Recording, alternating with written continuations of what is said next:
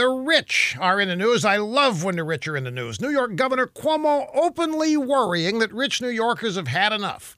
They won't stay in his high-tax, high-crime state even after the virus fades. Hint, they're already gone, Governor. Apparently, West Coast liberals have the same fear. Democrat lawmaker introduced a bill that would force rich Californians to pay a wealth surtax even if they leave the state. State Assemblyman Bob Bonta wants to levy the additional tax on Californians worth more than thirty million dollars. He claims this would only affect thirty thousand people and would supposedly raise eight billion dollars. The kicker?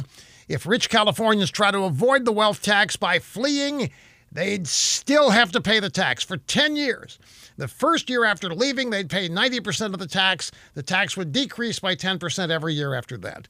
Assemblyman Bonta says that after all, these rich people accumulated their wealth while in California, so why shouldn't California tax them after they leave? What nerve.